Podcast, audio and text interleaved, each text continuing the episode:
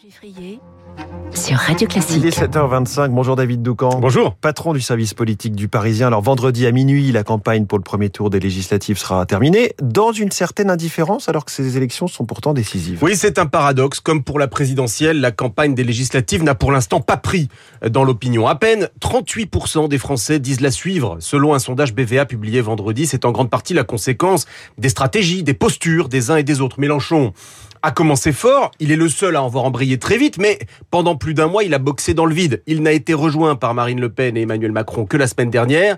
La première a cogné très fort sur le fiasco du Stade de France, le second a lâché ses coups dans les colonnes du Parisien et de la presse régionale. Pendant ce temps-là, les Républicains optent pour une stratégie ultra-locale et donnent le sentiment d'avoir disparu de la scène nationale. Donc on a d'un côté une union de la gauche purement électoraliste, puisque les divisions de fond majeures, comme sur l'Europe, l'OTAN, le nucléaire, ont été mises sous le tapis. Et de l'autre côté, des démarrages tardifs pour Macron, poussifs pour Le Pen.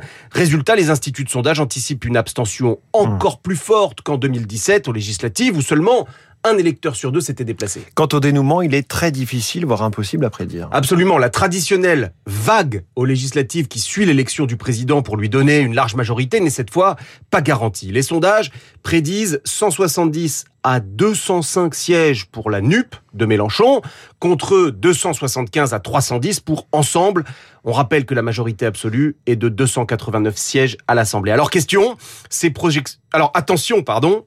Faisons attention parce que ces projections en, en sièges sont incertaines. Toutefois, on ne peut pas exclure que le président se retrouve avec une majorité étriquée et surtout composite, avec beaucoup de poids pour le Modem, pour le nouveau parti d'Édouard Philippe, Horizon. Cela permet des débats, cela promet des débats animés au Palais Bourbon, de surcroît avec une première ministre qui devra s'imposer en chef de la majorité alors qu'elle n'a aucune expérience parlementaire. Ouais. Depuis cinq ans, l'Assemblée a pris les allures d'une chambre d'enregistrement, mais là, euh, tout peut changer. Une majorité ric-rac, composite, une gauche radicalisée avec plus de cent élus, un R N réunissant peut-être entre vingt et cinquante députés. Voilà un cocktail détonnant qui pourrait tout à fait remettre le Parlement au cœur de la vie politique du pays. David Doukhan pour l'info politique. Merci David. David Abiker, les titres de la presse et à la une ce matin des phénomènes extrêmes.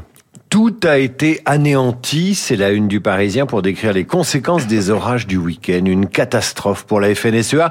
La Touraine évalue les dégâts, c'est la une de la Nouvelle République. Paris-Normandie parle de dévastation. Pourquoi tant d'orages ?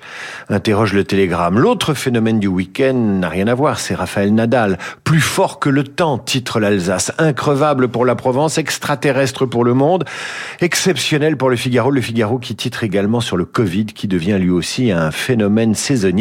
Enfin, en une de Ouest-France, on se souvient du débarquement le six juin mille neuf cent quarante-quatre. C'était il y a soixante-dix-huit ans. Merci David Abiker. Bonjour Renaud Blanc. Bonjour François. L'info, l'info politique. La matinale avec vous, votre invité ce matin. Le journaliste Gallagher Fenwick qui vient de publier une biographie sur Volodymyr Zelensky, l'Ukraine dans le sang, aux éditions du Rocher. Comment Chaplin est devenu Churchill, Zelensky et la guerre, Zelensky et les États-Unis, Zelensky et la Russie.